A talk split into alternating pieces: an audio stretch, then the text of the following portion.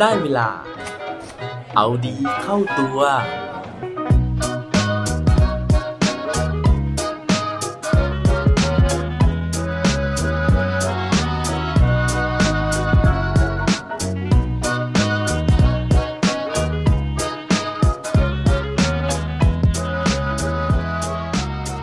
ถ้าต้องติดอยู่บนเกาะร้าง คุณจะพกอะไรไว้กับตัวครับ สวัสดีครับ พบกับผมชัชวานแสงปรีดีกร และรายการเอาดีเข้าตัว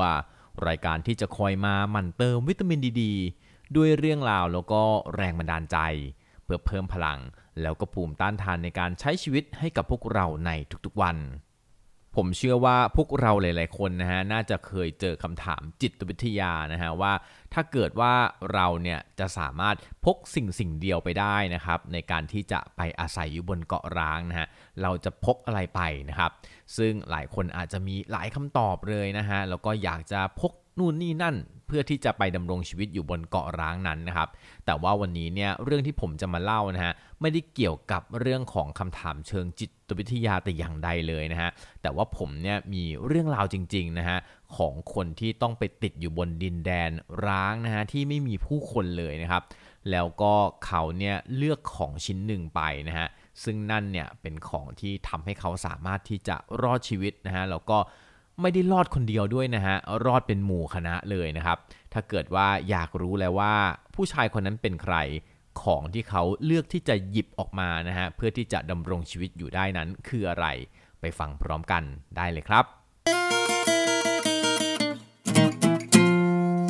เรื่องราวในวันนี้นะฮะเป็นเรื่องของผู้ชายที่มีชื่อว่าเออร์เนสต์แชคเคอร์ตันนะฮะซึ่งผู้ชายคนนี้เขาบอกว่าโอ้โหมีชื่อเสียงมาก ๆ เลยในแง่ของการที่เป็นนักเดินเรือนะฮะแล้วก็นักสำรวจดินแดนที่มีความสามารถมากนะครับซึ่งประวัติของเขาเนี่ยน่าสนใจมาก ๆ เพราะว่าเขาเป็นกัปตันเรือชาวไอริชนะฮะแต่ว่าเกิดที่อังกฤษนะครับในปี 1874 ตอนเด็กๆเนี่ยคุณพ่อนะฮะอยากให้เขาเรียนเป็นหมอนะครับ แต่ว่าตัวของเขาเองเนี่ยมีความใฝ่ฝันแล้วก็มีแบบความทะเยอทะยานในเรื่องของการที่อยากออกท่องทะเลนะครับ เพราะฉะนั้นเนี่ยตอนที่เขาอายุ 16นะฮะเขาก็ตัดสินใจออกจากวิทยาลัยนะครับแล้วก็เลือกที่จะไปเดินตามความฝันของตัวเอง โดยที่เขาบอกนะฮะว่าเออร์เนสเนี่ยเป็นคนที่มีประสบการณ์มาก ๆ เลยนะฮะในการที่จะไปสำรวจทวีปแอนตาร์กติกา โดยเขาเนี่ยได้ร่วมคณะนะฮะในการเดินทางไปสำรวจทวีปแห่งนี้นะครับที่อยู่ที่ขั้วโลกใต้เนี่ยถึง 4 ครั้งด้วยกัน แต่ว่าทั้ง 4 ครั้งที่เขาเดินทางไปนะฮะปรากฏว่ามันประสบความล้มเหลวทั้ง 4 ครั้งเลยนะครับโดยการเดินทางครั้งแรกของเขาเนี่ยมันเริ่มต้นขึ้นนะฮะในตอนที่เขาอายุ 16 ปีนะครับตอนนั้นเนี่ยเขาเจอพายุนะฮะแล้วก็สุดท้ายก็ต้องกลับบ้านด้วยสภาพร่างกายสุดโทรม หลังจากนั้นนะฮะตอนที่เขาอายุ 24 ปีนะครับ เขาได้ร่วมเดินทางกลับเรือ Discovery นะฮะของกัปตันสกอตนะฮะไปสำรวจทวีปแอนตาร์กติกานี่แหละนะครับ แล้วก็ปรากฏว่าล่องไปล่องมานะฮะก็ไม่เจอนะครับ แล้วก็ต้องหันหัวเรือกลับ เพราะว่าสเสบียงเนี่ยมันไม่เพียงพอ หลังจากนั้นนะฮะเขาเนี่ยได้กลับไปอีกครั้งหนึ่งนะครับ แล้วก็ตั้งใจที่จะข้ามทวีปล่างสุดของโลกเนี่ย โดยใช้เส้นทางของทะเลเวดเดลนะฮะซึ่งอยู่ทางทิศตะวันตกเฉียงเหนือของแอนตาร์กติกา จากนั้นเนี่ยก็ตัดสินใจจะฝ่าไปยังทะเลลอสนะครับซึ่งอยู่ทางทิศใต้ โดยเรือที่เขาใช้โดยสารในครั้งนั้นนะฮะมีชื่อเรือว่า The Endurance นะครับแล้วก็มีลูกเรือถึง 28 คนนะครับแล้วยังมีสุนัขนะฮะพันฮักสกี้นะครับอีก 68 ตัว โดยตอนนั้นเนี่ยตั้งต้นเดินทางจากจอร์เจียใต้นะครับ แล้วก็ค่อยๆเดินทางมุ่งลงไปนะฮะ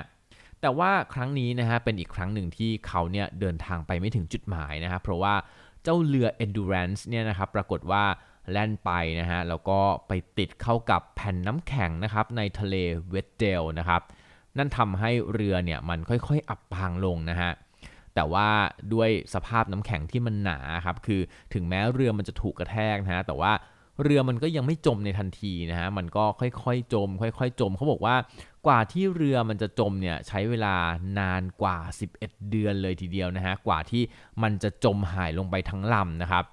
ตอนนั้นเนี่ยแชคโคตันนะฮะเขาเฝ้าดูเรือที่ค่อยๆ จมหายไปวันละน้อยวันละน้อยนะฮะแล้วก็เขาก็ต้องคิดนะฮะว่าเฮ้ยเรือมันถูกกระแทกมันไม่สามารถเดินทางได้แล้วเนี่ยเขาจะทำยังไงดีที่จะให้คนในเรือเนี่ยรอดชีวิตไปได้นะครับ ตอนนั้นเขาก็บอกว่าให้สมาชิกในเรือเนี่ยนะครับเอาสัมภาระนะฮะเท่าที่จำเป็นนะครับคือให้น้ำหนักประมาณคนละ 1 กิโลกรัมประมาณนั้นเท่านั้นเองนะฮะแต่สำหรับตัวของเออร์เนสเองนะฮะเขาตัดสินใจนะครับในฐานะหัวหน้าทีมนะฮะว่าเขาเนี่ยจะหยิบเครื่องดนตรีชิ้นหนึ่งขึ้นไปด้วยนะครับ นั่นก็คือเครื่องดนตรีที่เรียกว่าแบนโจนะครับซึ่งหลังจากที่ทุกคนเนี่ยอพยพลงจากเรือไปแล้วนะฮะ ทุกคนเนี่ยก็ต้องใช้ชีวิตนะฮะอยู่ท่ามกลางบรรยากาศที่ไม่มีอะไรเลยนะฮะเหงาเวิ้งว้างมากๆนะครับซึ่งเจ้าแบนโจนี่แหละนะฮะที่กลายเป็นสิ่งที่ยื้อชีวิตนะฮะแล้วก็ความหวังของทุกคนไว้นะครับเขาเขาบอกว่า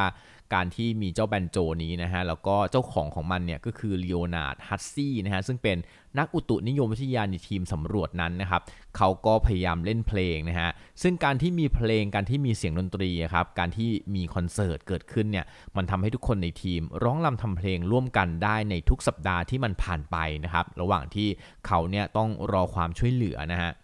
หลังจากที่ติดอยู่บนเกาะนั้นเป็นแรมเดือนนะฮะแล้วก็หล่อเลี้ยงชีวิตด้วยของประทังชีวิตคนละ 1 กิโลนะฮะแล้วก็เสียงเพลงจากแบนโจนะครับพวกเขาก็ตัดสินใจนะฮะที่จะเดินทางนะครับกลับเข้าฝั่งนะฮะโดยใช้เรือยางนะครับหรือว่าเรือชูชีพเนี่ยที่มันอยู่บนเรือนะฮะแล้วก็ล่อง ออกสู่ทะเลไปนะครับ ซึ่งเขาบอกว่าการตัดสินใจแบบนั้นนะฮะเป็นการตัดสินใจที่เหมือนกับการฆ่าตัวตายเลยนะครับ เพราะว่าเขาเนี่ยต้องเดินทางด้วยระยะทางไกลถึง 800 ไมล์นะครับ โดยที่ในทะเลเนี่ยมันก็มีทั้งทะเลที่มันคลั่งนะฮะ มีพายุนะฮะ มีคลื่นที่แรงมากๆเลยนะครับ แต่ว่าพวกเขาเนี่ยก็ตัดสินใจที่จะเดินทางออกไปนะครับ หลายวันแล้วก็หลายคืนผ่านไปนะฮะ รอบตัวเนี่ยมันก็มีแต่น้ำกับฟ้านะครับ แล้วก็มีคลื่นกับพายุนะฮะ หลายครั้งที่เรือเนี่ยมันเกือบจะล่มนะครับ แต่ว่าพวกเขาก็ยังเดินหน้าต่อไปได้ 15 วันนะฮะของการเดินทางเนี่ยสุดท้ายเขาก็สามารถที่จะเดินทางกลับขึ้นฝั่งของเกาะจอร์เจียใต้ได้ในที่สุดนะครับ นั่นก็ถือว่าเป็นเรื่องราวของปาฏิหาริย์นะฮะในการที่เขาเนี่ยนะครับสามารถเอาชีวิตรอดโดยที่ไม่มีใครเสียชีวิตไปได้เลยนะครับ ซึ่งการหยิบเครื่องดนตรีของเออร์เนสนะฮะมันสอดคล้องกับอีกเรื่องหนึ่งนะครับ ของคนที่มีประสบการณ์ในการที่จะใช้ชีวิตอยู่ในหน้าหนาวนะฮะหรือว่าดินแดนที่มันค่อนข้างหนาวอย่างแอนตาร์กติกาเนี่ยอย่างพลเรือเอกริชาร์ดเบิร์ดนะฮะซึ่งเขาเนี่ย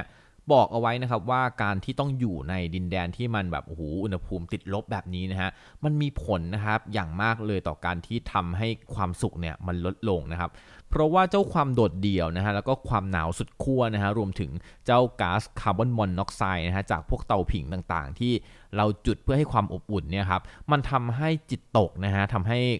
พลเรือเอกริชาร์ดเบิร์ดเนี่ยเขาบอกว่าเขาเกือบฆ่าตัวตายนะฮะมันเกือบจะฆ่าเขาไปแล้วนะครับ แต่ว่าสิ่งที่ทำให้เขาเนี่ยยังมีชีวิตอยู่ได้นะฮะมันก็คือเรื่องของการที่เราต้องพยายามจัดระเบียบชีวิตของเรานะครับ แล้วก็ต้องมีกิจวัตรบางอย่างนะฮะรวมถึงการหาเรื่องให้สมองเนี่ยมันค่อยๆคคิดนะฮะหรือว่าให้สมองของเราเนี่ยมันวุ่นวายเอาไว้นะฮะในขณะที่ต้องอยู่ในดินแดนเหล่านั้น เพราะว่าเมื่อไหร่ก็ตามที่สมองเราว่างนะฮะเราเนี่ยจะคิดนู่นคิดนี่นะฮะทำให้จิตใจของเราเนี่ยมันตเลิดนะฮะแล้วมันอาจจะอยู่ในสภาวะซึมเศร้าได้ เขาก็เลยบอกว่าการที่เราเซตกิจกรรมต่างๆ ในแต่ละวันเนี่ยให้เราทำอย่างสม่ำเสมอเป็นระเบียบนะครับ มันจะช่วยป้องกันผลกระทบที่จะเกิดจากสภาพแวดล้อมเหล่านั้นได้ อีกเรื่องหนึ่งนะฮะที่ทำให้การดำรงชีวิตอยู่ในที่อ้างว้างแบบนั้นเนี่ยมันสามารถที่จะผ่านไปได้เขาบอกว่ามันคือการตั้งเป้านะฮะแล้วก็มองไปถึงสิ่งที่อยู่ข้างหน้านะครับรวมถึงแผนการในอนาคตที่เป็นไปได้ อย่างตัวเออร์เนสเองนะฮะบอกว่าสิ่งที่มันทำให้ทุกคนเนี่ยยังสามารถรอดชีวิตไปได้ เพราะว่าทุกคนเนี่ยมีความหวังว่าเราจะออกจากที่แห่งนี้นะครับรวมถึงเสียงดนตรีเนี่ยมันช่วยผ่อนคลายนะฮะทำให้จิตใจของเราเนี่ยมันอารมณ์ดีขึ้นนะฮะมันทำให้เราหลุดออกจากภวังของความซึมเศร้านั้นได้เพราะฉะนั้นนะฮะวันนี้ไม่แน่ใจว่าทุกคนเนี่ยจะได้คำตอบหรือเปล่านะฮะว่าถ้าเกิดว่าเราจะต้องไปติดอยู่บนเกาะร้าง หรือว่าดินแดนที่มันห่างไกลแบบนี้นะฮะ อะไรที่เราควรจะพกไปนะครับ แต่ว่าอย่างเรื่องราวนะฮะที่ผมเอามาเล่าให้ฟังนะครับ สิ่งที่เราควรจะพกไปนะฮะนั่นก็คือ 1. การที่เราต้องมีกิจวัตรนะฮะแล้วก็เรื่องให้สมองของเราเนี่ยคิดนะเพราะฉะนั้นเนี่ยให้พกสิ่งที่เราจะต้องคิดจะต้องทำไปด้วยนะครับ อย่างที่ 2 คือเรื่องของดนตรีนะฮะ แล้วก็อย่างที่ 3 คือให้พกเป้าหมายหรือว่าความหวังไปด้วย นั่นจะทำให้เราเนี่ยรอดพ้นจากเกาะร้างอันอ้างว้างไปได้แน่นอนครับ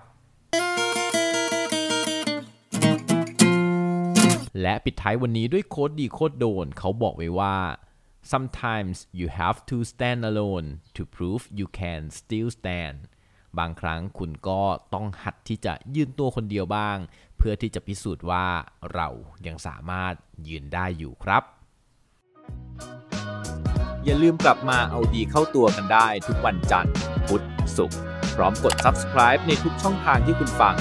รวมถึงกดไลค์ กดแชร์ เดือแบ่งปันเรื่องราวดีๆ ให้กับเพื่อนๆของคุณผ่านทุกช่องทางโซเชียลมีเดีย สุดท้ายนี้ขอให้วันนี้เป็นวันดีๆ ของพวกเราทุกคน สวัสดีครับ